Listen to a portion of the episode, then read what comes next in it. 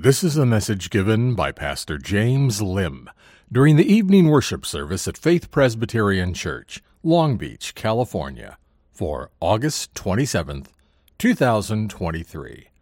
The title of the message is Priorities of Grace. Well, we come now to uh, the reading of God's Word. If you'd open your Bibles with me to Titus chapter 3.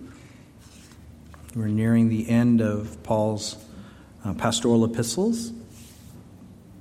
Last week we looked at um, uh, verses 9 to 11, uh, thinking about uh, avoiding uh, divisive uh, divisiveness in the church as well as divisive people uh, who would uh, destroy the unity of the church, and, uh, and how we ought to implement church discipline uh, with regards to those people, and, and the importance of church discipline. And now we come to verses 12 to 15 to the end. And, uh, and as we'll see in a moment, you know, you can only do good, you can only do good church discipline if you have good church leadership. And that's what we're going to look at this evening. Hear now the reading of God's holy word, beginning in verse 12. When I send Artemas and uh, Tychicus to you, do your best to come to me at Nicopolis, for I've decided to spend the winter there. Do your best to speed Zenas the lawyer and Apollos on their way. See that they lack nothing. And let our people learn to devote themselves to good works, so as to help cases of urgent need and not be unfruitful. All who are with me send greetings to you. Greet those who love us in the faith. Faith. Grace be with you all. The grass withers and the flower fades, but the word of our God stands forever. May he add his blessing to it this evening. As we did this morning, we come to the end of Paul's letter in Titus. It's great how that works out.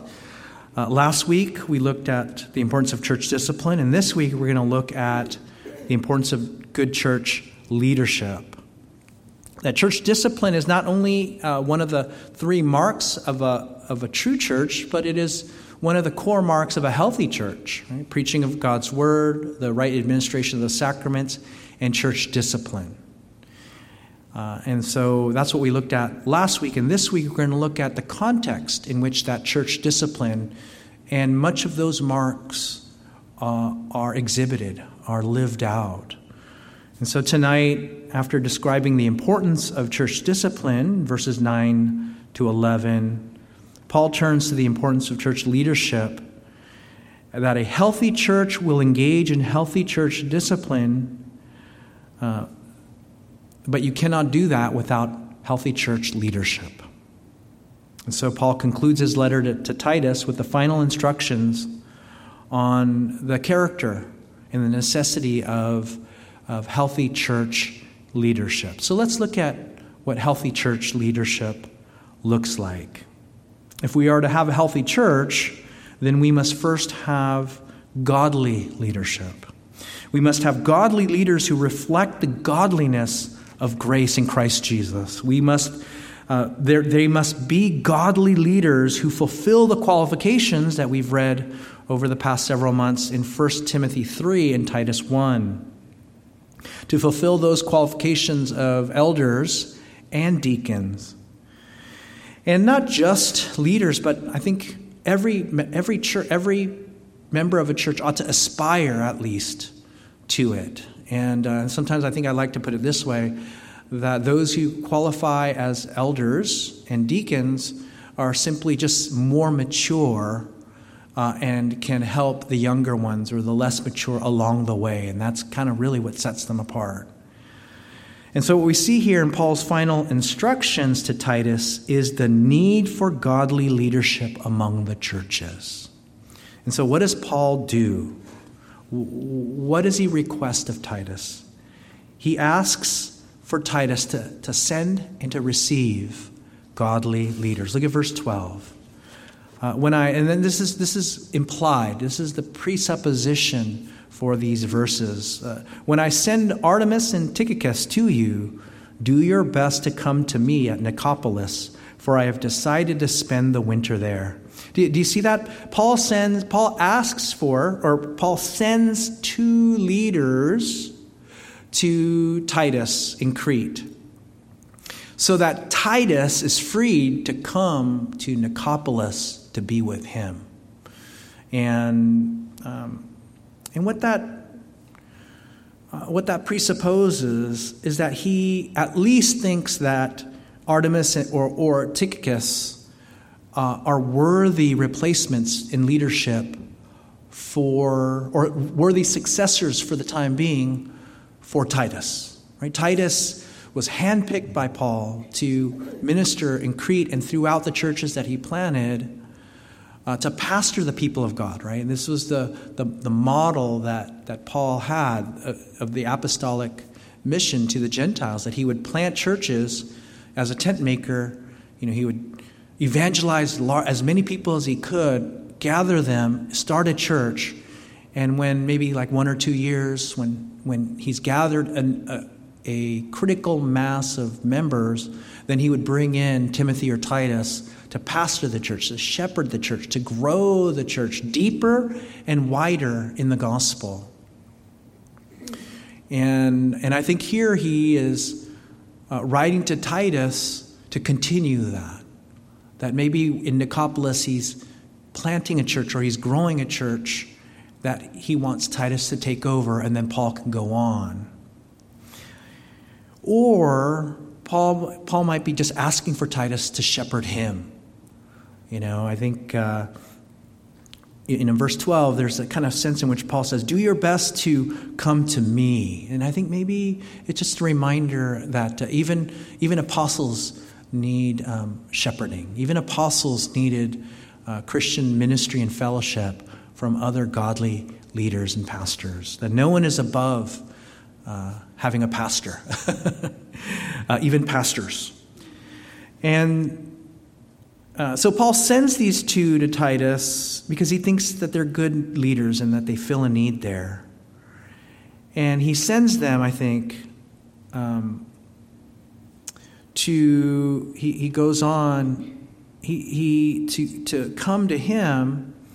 But in the meantime, before Artemas and Tychicus can get to him, Paul asks Titus to do your best to speed Zenas the lawyer and Apollos on their way to him, to send, to go ahead and send Zenas and Apollos to him.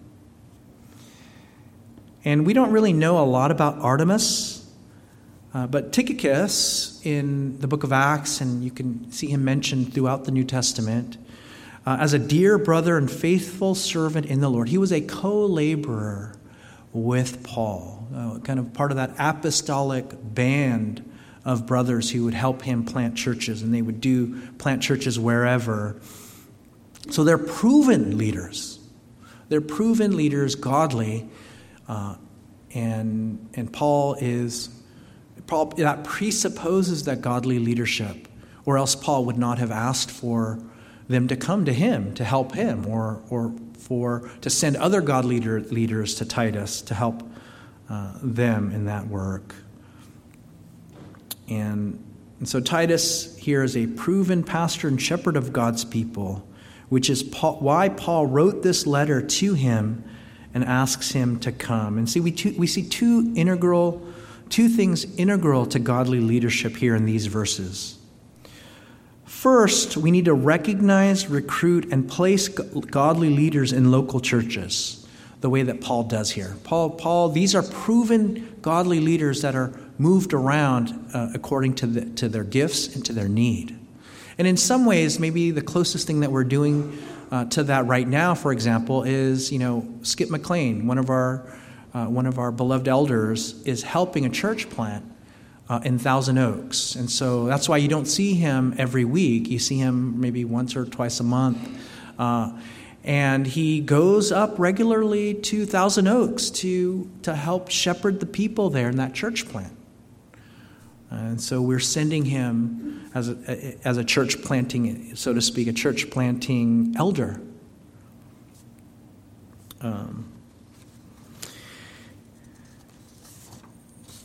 secondly, we have to give them all the resources that they need to execute their office as godly leaders in the church of Jesus Christ. Look at the end of verse 13 there.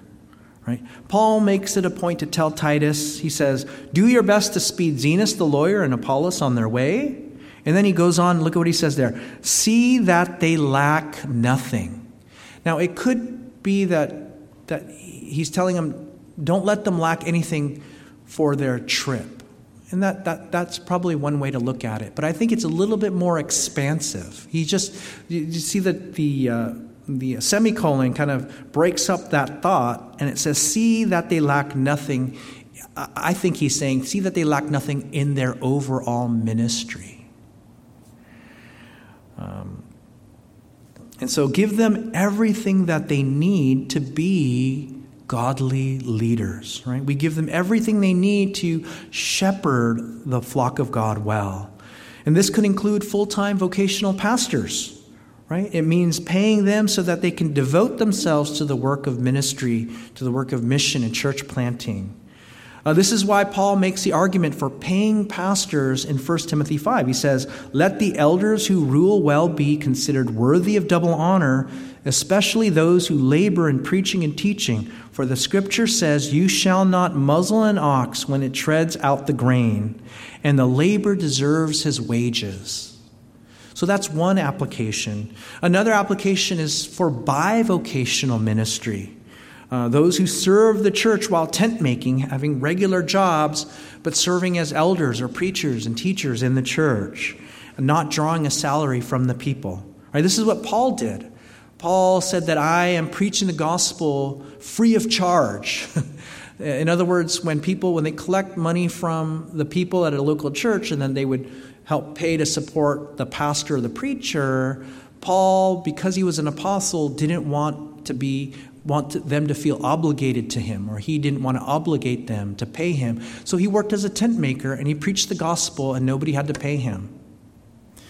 Uh, and but in that scenario, uh, you know, sometimes pastors, bivocational pastors, don't make a lot of money. It's it's really hard to have a regular nine to five, 40 hour a week job and devote as much as time as you need to pastor a church or to at least be part of a pastoring team.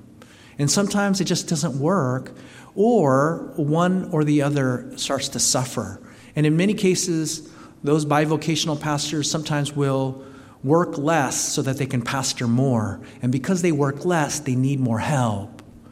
And so it could mean helping them in a diaconal way to pay some bills or to pray for them at the very least. Uh, and but the most important resource that godly leaders need is the support, encouragement, obedience, and the prayers of the people of God. Uh, when a new pastor is ordained or installed in a new congregation, uh, uh, based, grounded in the language of the office of, of minister and teacher and of the leadership of, of the church, uh, the, the OPC, for example, has this question. Listen carefully. You can see the biblical foundations for it, in which the moderator asks the church, now that you've installed this new pastor, here is your responsibility to them. See that they lack nothing, not just in their needs, but they lack nothing uh, in, in the fact that they are leading you, the people of God. And, and the, the moderator asks this do you, the members of this church, acknowledge and receive this brother as a ruling elder or deacon? And do you promise to yield to him all that honor, encouragement, and obedience in the Lord, to which his office, according to the word of God and the constitution of this church, entitles him? You see, when, when Paul says, see that they lack nothing, it means that they, they don't lack uh, the godly submission that the people of God ought to, to give to them. Um, so, friends, brothers and sisters, God calls us to support, encourage, and care for the leaders and like Titus, see that they lack nothing. And, and friends, uh, brothers and sisters, I'm just very thankful to be in a church where uh, you guys care for my needs, that I lack nothing. Not just in money, uh, not just in, in kind of encouragement, but, but I lack nothing because I know you pray for me. I know you encourage me. I know you tell me the tr- hard truths that even I need to hear, uh, talking to my fellow brothers uh, on the session.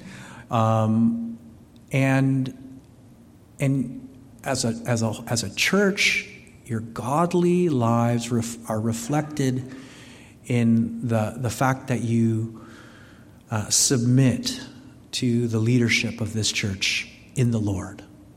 And I'm very thankful for that. So I can say, you know, that, that, uh, that, uh, that, you, that I lack nothing because of your care for me as a pastor and also for our elders. Uh, not just me. I mean, I'm a pastor, but uh, I'm just one of many elders on our, on our church, as well as the deacons and any other, anyone else who exercises leadership in our church. See that they lack nothing. Let me just make one more observation here.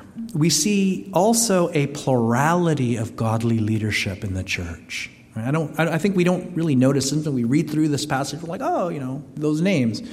But look at the number of people. Look at the, the very fact that Paul is asking for to receive and to send people to him or to Titus.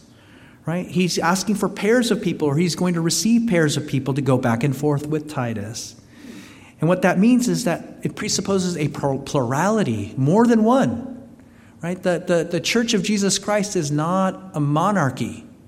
Uh, it's not a, uh, you know, a, a, religious dictatorship, Christianized, where you have you know, a dear leader who, who speaks from on high and everyone does what he says. No, there's a plurality of leadership where there's more than one, maybe two, maybe three, in which they make decisions together. They minister together as a team. Uh, not one person has uh, power over the others, but there is a, a uh, parity and a plurality. Uh, and this is why we have, why I think that this is the beauty and the biblical, I, mean, I don't know if this is a real word, but the biblicality Someone else can tell me if that's a real word, but the biblicality of Presbyterian church uh, government. Proverbs 15:22 says, "Without counsel plans fail, but with many advisors they succeed." And that's what uh, what you see reflected in, in, the very idea presupposed in Paul's uh, request here, and what we try to do uh, as a church of Jesus Christ. Uh, secondly, if we are to have a healthy church, we, um, we not only raise up godly leaders, um, but we, we do so in order to devote ourselves to godly living. Godly leaders who help devote for us to devote ourselves to godly living. What good is leadership if uh, they don't lead to anything good? Right? What good is godly leadership if they don't lead to godliness?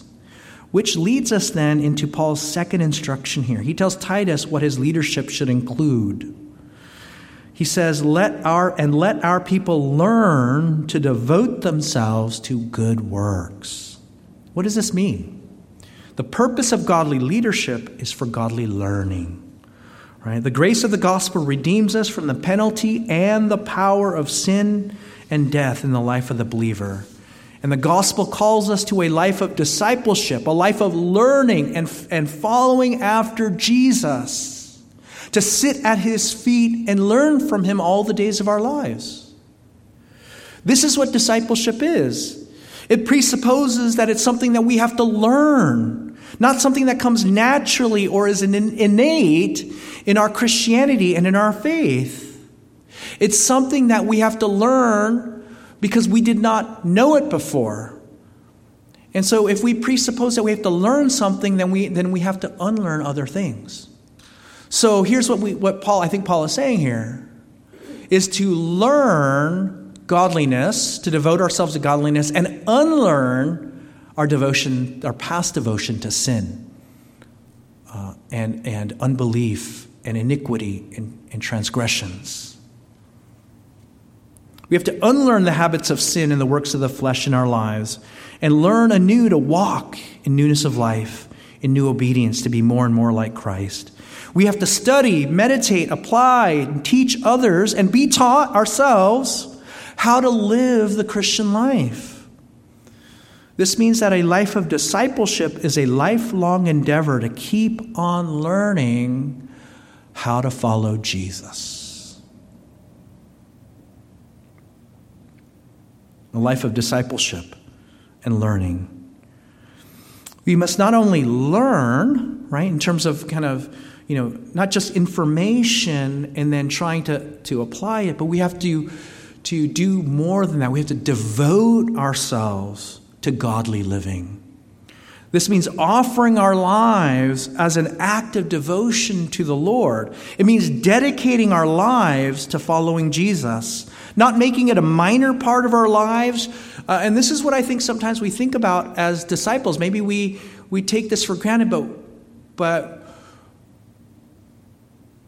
we try to fit God into the busyness of our lives rather than us trying to fit our lives into the life of God, to live a life for God.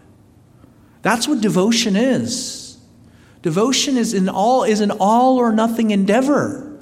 You can't go halfway, you can't go part-time. It's all or nothing. That's what devotion is.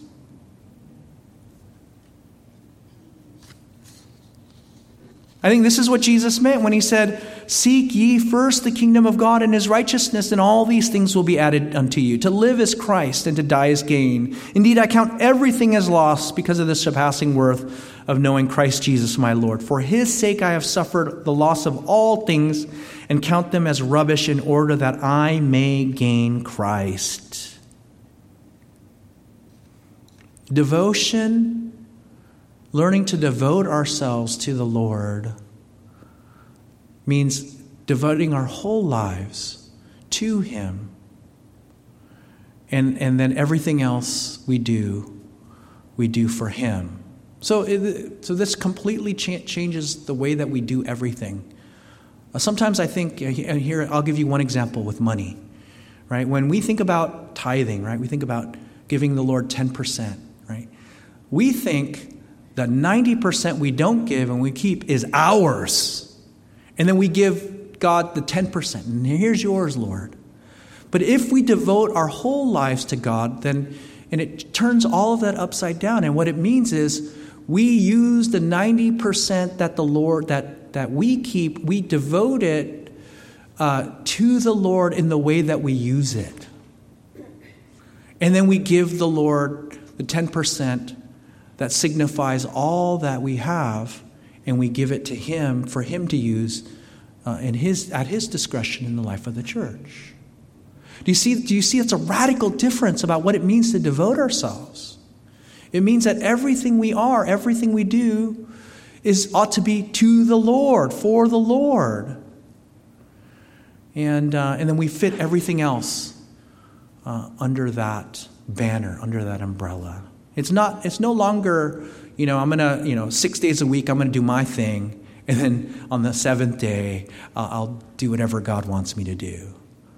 Um, no, God, He's the Lord of, He's the Lord of, of your life. So everything you do ought to be an act of devotion unto Him. And then we must devote ourselves, not only, not particularly uh, we, we devote ourselves to godly living and, in particular, to good works. Look at what he goes on to say to good works so as to help cases of urgent need.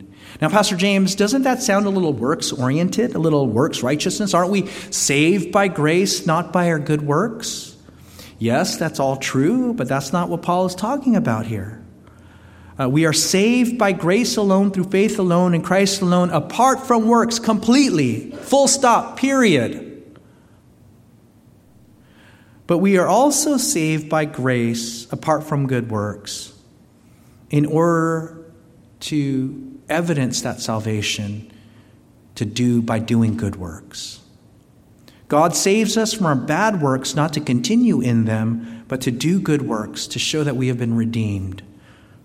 This is the whole point of Ephesians 2 8 through 10, and I, I, um, I, uh, I say this all the time, right? We, we cut short the grace of God by stopping at verse 9. But re- hear the whole thing from verses 8 to 10. For by grace you have been saved through faith, and this is not your own doing, it is the gift of God, not a result of works, so that no one may boast. For we are his workmanship, created in Christ Jesus, for good works, which God prepared beforehand that we should walk in them. We are saved apart from good works in order to do good works. We do good works not in order to be saved, but because we have been saved. We do good works not to earn God's grace, but because we already have God's grace. And that's why Paul gives this instruction at the end that when we do good works, we do them for those who are poor and needy, to help those in need. And so we do good works as we bear the good fruit of genuine faith and salvation in Christ, and therefore not be unfruitful. That we show ourselves to be united to Christ because He is divine and we are the branches, and apart from Him we can do nothing. That by our good works we show ourselves to be who we are. Jesus said, You will know them by their fruit. And so if we do good works to help those in need, and that means we are bearing fruit, and therefore we will not be unfruitful. And therefore we will show ourselves to be in Christ. And so let me uh, con- come to the conclusion here. If we are to have a healthy church, we need, to, we need godly leaders for godly living in the context then out of godly love.